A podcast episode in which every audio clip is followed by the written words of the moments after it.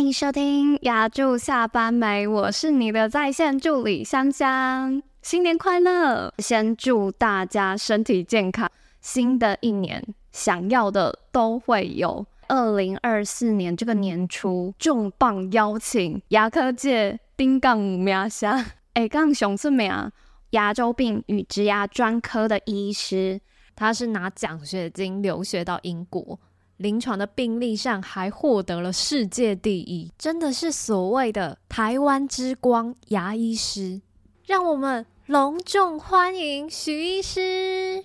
其实实在是很不好意思哦，每次讲到自我介绍这个部分哦，谢谢香香刚刚这么呃隆重的介绍我了。我是徐志忠啊，我是毕业于中国医药大学牙医系，毕业之后就一直在成功大学附设医院接受牙周病科的训练啊，一路到主治医师。纯粹只是因为对于平常临床的工作啊，医学上一些未知的领域很好奇啊。那只是说很幸运的在呃国内外发表之后呢，不仅是被国内的台湾牙周病医学会有呃看上，好像就是有得了一些奖。那竟然在国际上面从来想都没想过的一些比较几个世界最大的一个植牙跟手术相关的医学会，不管是美国、欧洲，很幸运的被欣赏、被看见。也因为这些过往的记录，就是吸引到。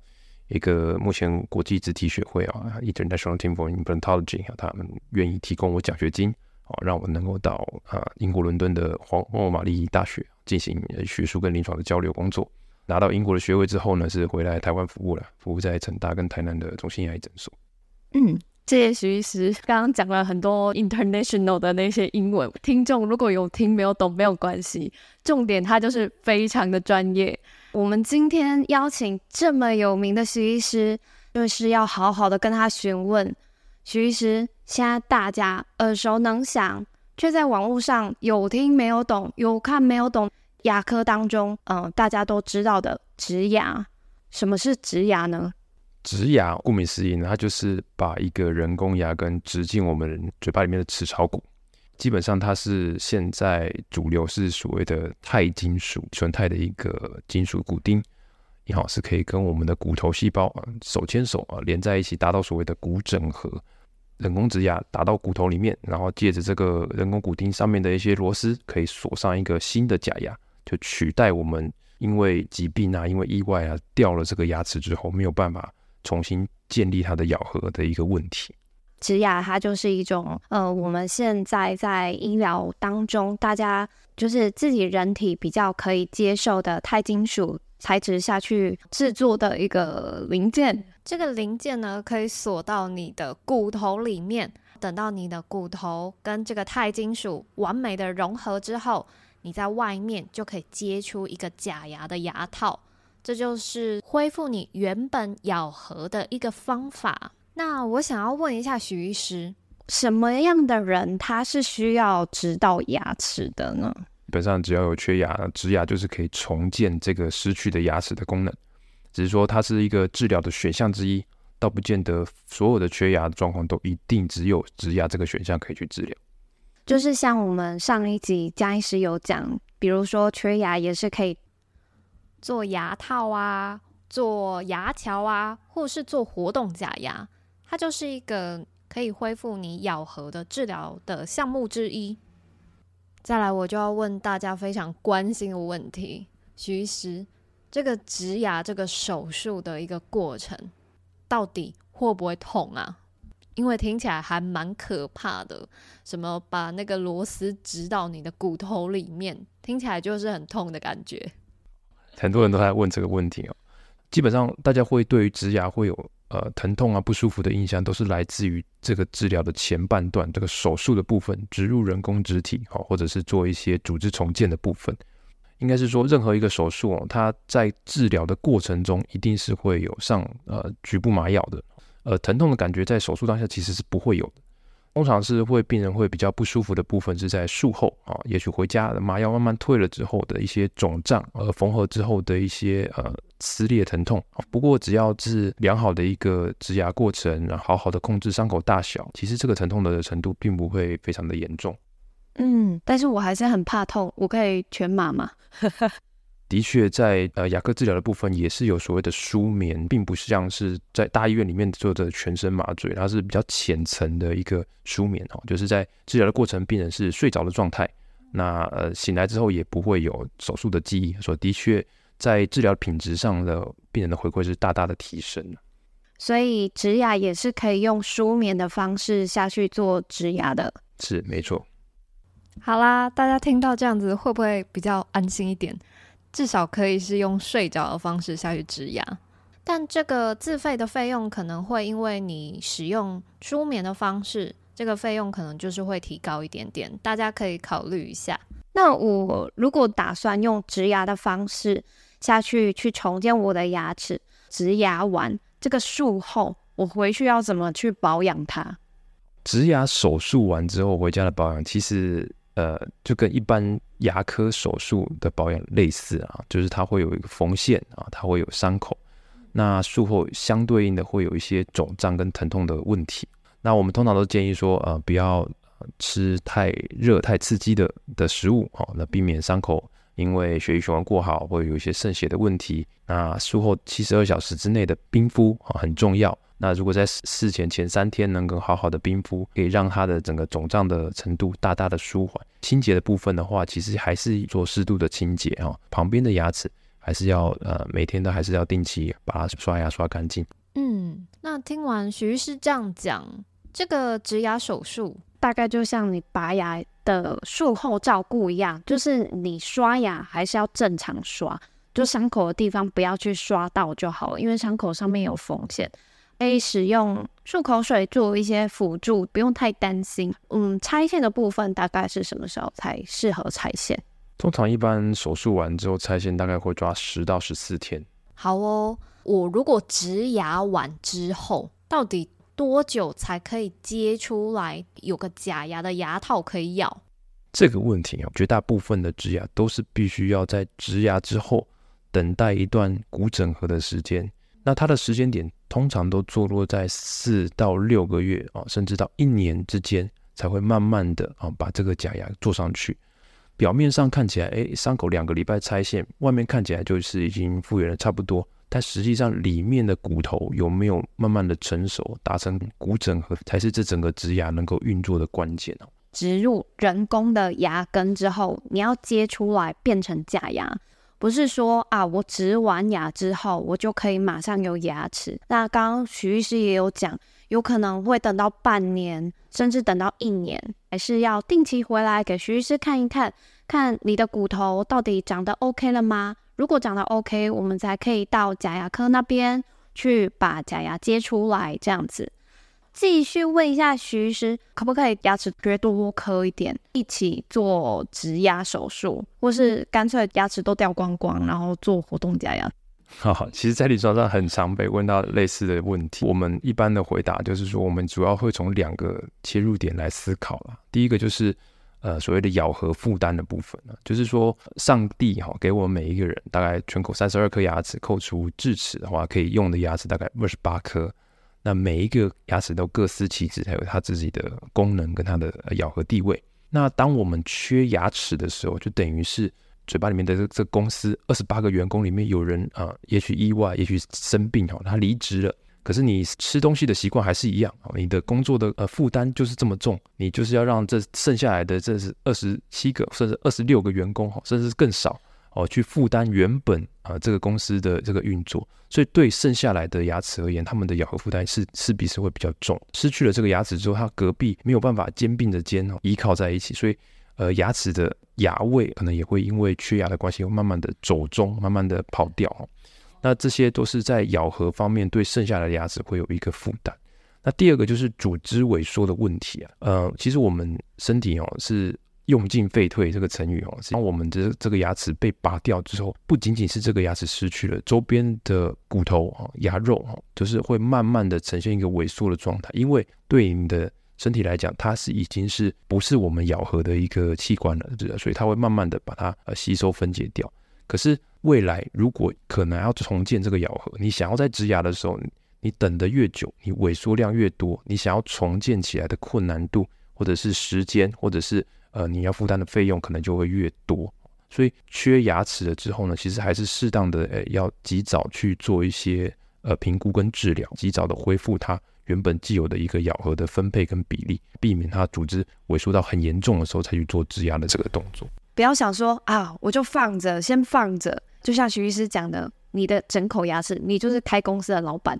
你有一些员工可能就是因为意外啊、伤残啊，蛀掉了、坏掉了、断掉了。如果万一哪一天发现你吃东西越来越不好咬，你想要重建起来，它的困难度就会更高。不论是你做植牙也好，或是做一般的牙套，或是做活动假牙，它都会因为你放得越久，它的困难度就会越高。我很好奇，就是。很多诊所啊，他们的植牙的费用都有一点点不太一样，有的是非常的高，然后有的就低到让你开始会怀疑说，诶，这个真的是植牙的费用吗？请问一下徐医师，那个植牙的费用，它有没有一个平均值？其实植牙的治疗费用的落差，哦，其实真的是非常大。其实不只是植牙，哦，就是任何一个成熟的发展的一个产品。它都会因为它每一道工序的成熟度而有价钱上的落差，而且越精致的呃治疗项目或者是越精致的产品，它的落差可能越大。譬如说，简单讲，我们呃一一台小米手机跟呃一台 iPhone 十五 Pro，那看起来大小差不多，颜色差不多，可是同样都是手机，但是它其实价差就会有出现。机子的设计，它使用的晶片。那甚至到它软体手机壳的一个材质，它都会表现出它的差异。举凡类似的东西，比如说买一台车子，每一道工序的背后都可能会有一一样差别。那对比植牙呢，发展到现在已经五十年左右了哈，其实它是一个算是高度而且完整发展的一个治疗项目。那我们基本上价差的原因出现在两个地方啊，一个就是植体品牌的选择，再来就是你的整体的治疗精细度的差别。植体品牌的差别是在哪里呢？植牙来讲的话，欧洲还是植体发展最悠久的一个地方。哦，世界上最早出现的植体就是呃瑞士、瑞典那边出来的，成熟稳定性啊跟历史研究报告都已经有五十年了，资料相当完整。因为这些公司呃长时间的历史研究报告，他们也是投出相当的多的资金去呃研发他们的一些植体表面设计。以欧洲的植体价格，台湾的售价来看的话。大概七万到十二万之间，十三万之间都是正常。那美国的话也算是稳定哦，七万到九万、十万之间其实都算是正常。那可是如果你是选择是一些新兴国家，比如说韩国、台湾本身、呃以色列哦，他们的话就会有一些这上面的一些优势。但是以医生的角度来讲啊，在选择这些不同的植体，其实它并不是只有它的价格是我们的最大的考量啊。以我们医生来看的话，我们会选一个植体，我们希望。在用这个植体的时候，这个植体公司的背后使用他们的牌子的植牙放在病人的嘴巴里面，经过了十年、二十年、三十年之后，大概会出现哪些的问题？大概不会出现哪些的问题？哪些问题要怎么去解决？必须要有一个很清楚、很完整、科学性的一个统计，告诉我们这些使用的意思，我们才会对他们这个牌子比较有信心。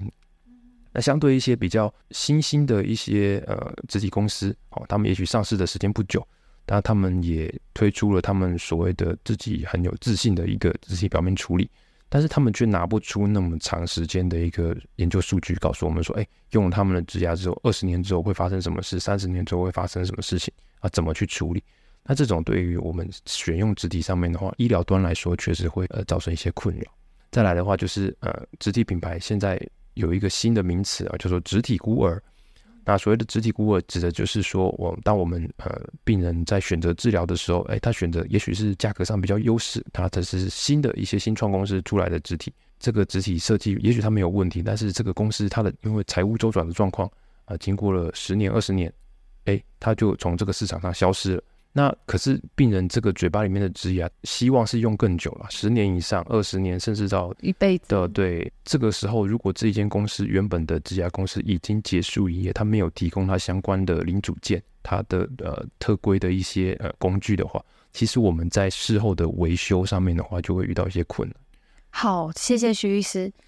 啊、呃，我们的植牙，因为欧洲是第一个发明植牙的一个国家，所以欧洲的品牌这个部分，它的价格当然它就是会比较高一点。首先，它有比较多的经验，还有它有一些报告可以让医师去做评估、去做参考。再来就是我们口内的状况有点不太一样，真的就是要徐医师看你嘴巴的状况，他才知道说除了植体的费用以外，你有没有需要补骨头？那你有没有需要补肉？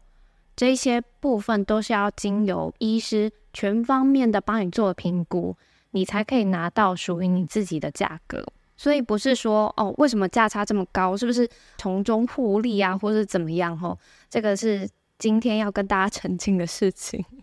那嗯，我可以问一下，如果植牙的费用这么高，我可以请保险吗？保险有给付吗？关于植牙的保险哦，真正有针对植牙这个项目的。保险的公司其实相对比较少，那目前市面上大概就只有那么一两间。主要保险方面可以申请到这些给付，通常都来自于实支实付。那反而是针对植牙旁边的组织重建，譬如说补骨头或者是补牙肉，只要你有切开、翻瓣、缝合、麻醉这些关键的步骤，它其实是可以申请实支实付的。所以在各位在考虑植牙的时候，你先去询问你的保险公司，对于植牙的项目有没有保险。那事前先了解他申请的规则之后，你再去进行植牙的步骤，让你的医师可以去配合你去做你的一些治疗计划，或者是呃诊断证明书，好，这样子会在你申请的过程上面比较顺利一些。好，讲了这么多植牙的部分，植牙到底有没有风险？其实任何一种医疗处置哦，都会有相对应的所谓的并发症啊。只要是医疗行为，你去看文献，它一定会告诉你它可能的并发症有哪些。那特别是像植牙这种牙科里面啊，少数横跨手术跟赝复假牙制作的一个复合型的一个医疗产物，那它涉及的范围很广，所以它相对应的并发症呢也不少。呃，所以适当的挑选呃，跟你配合的医师，完全了解你这个植牙这个过程你会发生的事情，那这个事前的评估是很重要的。你做怎样的治疗，其实它都有它的风险存在。那当然，植牙它除了手术以外，它还有接出来假牙的部分。那风险到底会有什么样的风险？其实风险五花八门啊。但是有些朋友会上网去搜寻，然后看到一些好像很可怕的一些资料，比如说，嗯，植牙的位置啊，可能距离神经很近，或者植牙的旁边就是你的鼻窦，或者是呃，你将来做了假牙，能咬到硬的东西。或者是在使用材料排斥的可能性都有可能。知道这些可能性可能会发生之前呢，我们很好的去术前的一些评估，比如说像现在呃术前的断层扫描的评估，哎，在植牙的过程中已经走到数位流程，好好的去设计我们的这个植牙应该配置的位置，软体上面就已经可以看得到旁边哎有可能有危险的一些呃组织构造，比如说比较大条的血管啊，比较大条的神经从旁边走过去。嗯，这个我们在事前的规划里面就可以知道。现在能够做到的，就是呃，用数位的导板或者是呃数位导航的方式，去把这个植牙像打电动一样啊，植到一个非常精准而且正确的位置的时候，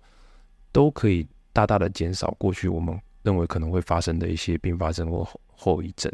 医生在检查你的口内之后，也会结合现在科技，因为现在科技越来越发达，然后在医疗部分也越来越进步，就是会有三 D 的模拟下去模拟你的植体的大概的位置，大概放在哪一个地方。现在因为比较走数位化，这个风险因为我们的科技进步，所以已经降低了很多了。那会不会有人其实不适合植牙呢？其实还是有啦，这基本上不适合植牙的病人，大部分就是呃针对那些重大系统性疾病的病人，或者是他的呃植牙区域周边的组织结构它是严重受损的哦。基本上植牙就是把人工骨钉锁到骨头里面，但是他连骨头都没有哦，完全连锁都没办法锁，或者是锁了旁边就是一个很大的神经或血管走过去，那相对锁进去的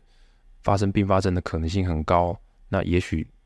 不适合选择植牙当做他的治疗选项，或者是甚至刚刚提到有一些病人是对手术本身就是非常的排斥哈，那要在他嘴巴里面啊进行手术，然后要把人工植体放进去，他会非常非常的有压力。这一类型的病人，也许思考其他种的重建咬合的方式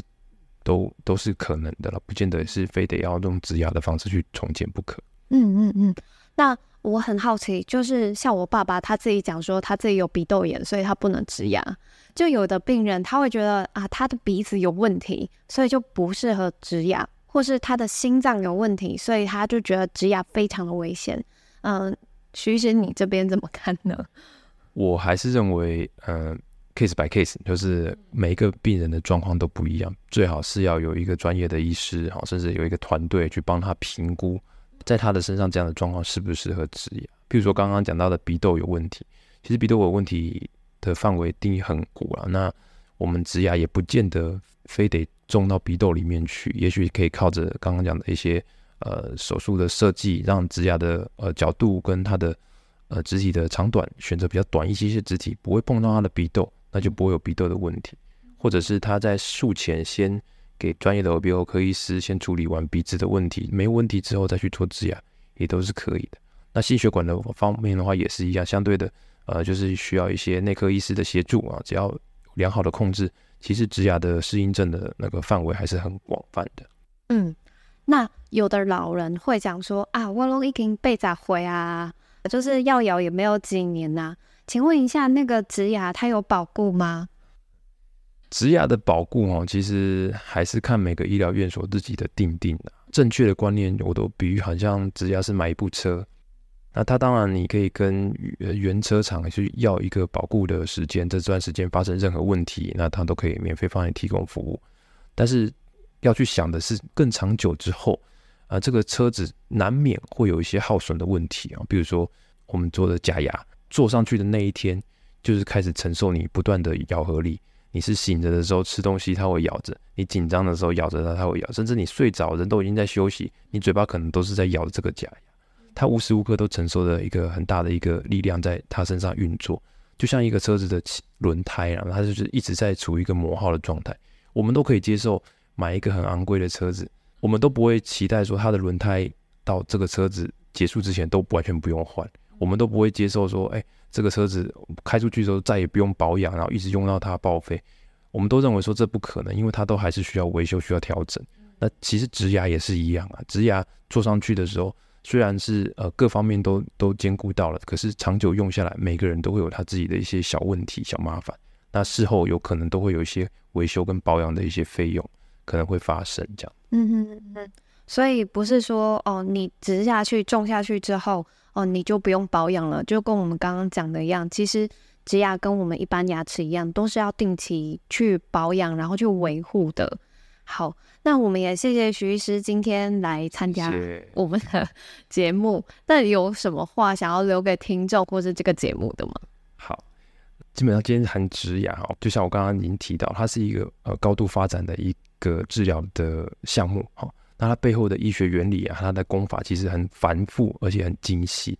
我非常可以理解一般民众跟专业医师之间资讯不对等他的焦虑了。那很多人在问我怎么样子是选择一个好的一个植牙的医师哈，我会建议说，一般民众在做讨论的时候，你可以去观察啊。第一个就是这个医生帮你评估的过程，他事前的评估，还有他跟你的讲解资讯是不是充足的，有没有花时间真的好好的去看你全口的状况，而不是只有看你缺哪边牙齿，然后就马上要植牙。那还有没有事前用一些断层扫描或者是？呃，去评估你其他的隐性的啊，在牙齿口腔里面的问题。那再来的话，就是评估这个医生团队他本身的学经历啊，或者他治疗的态度啊，是不是一个仔细的态度，或者是呃，他只是你今天牙齿不舒服，那获得的答案就是马上要拔掉，然后马上帮你植一颗牙齿。这种其实在呃治疗咨询的过程中，其实会感受到一些差别。那再来的话，就是你要考虑的就是之后的维护。跟未来可能需要维修治疗的时候的团队啊，这个医疗院所他给你的处理态度，呃，身为一个牙周病科医师，其实我们有的时候会听到听到一些病人的抱怨说，哎，啊，医生说他是植牙的专家，植牙专科医师，但是植牙有牙周病之后，他就说这个植牙的牙周病是牙周病科医师应该要处理的，而不是应该在原本植牙的那个环境去处理。对于事后的维护跟可能的一些。照顾这个部分就让人家觉得有点遗憾了。其实最好是选择这个团队的时候，就是在事前的处理到事后的照顾都能够好好帮你打点，才是一个比较理想的一个治疗选择。重点就是要选择一个好医师。然后在感受的部分，大家可以稍微观察一下，不是说啊，你这个牙齿就是坏了，然后拔掉，我帮你植牙这样子。因为植牙其实里面的功夫其实是非常的深奥的。也很谢谢今天徐医师到我们这个节目，然后我们今天的话题内容就到这边。如果有任何疑问，都可以在这集的内容下方跟我们留言，我们都会一一认真的回答大家。还有，如果真的觉得这个内容很受用，欢迎到 Apple Podcast 按下你的追踪，留下你的五星好评，这样你就不会错过我们隔周六的精彩更新，并且也可以追踪牙助下班没的 IG、FB 跟 YouTube，可以看到我们最新的预告短片。那我们就下期见喽，拜拜，拜拜。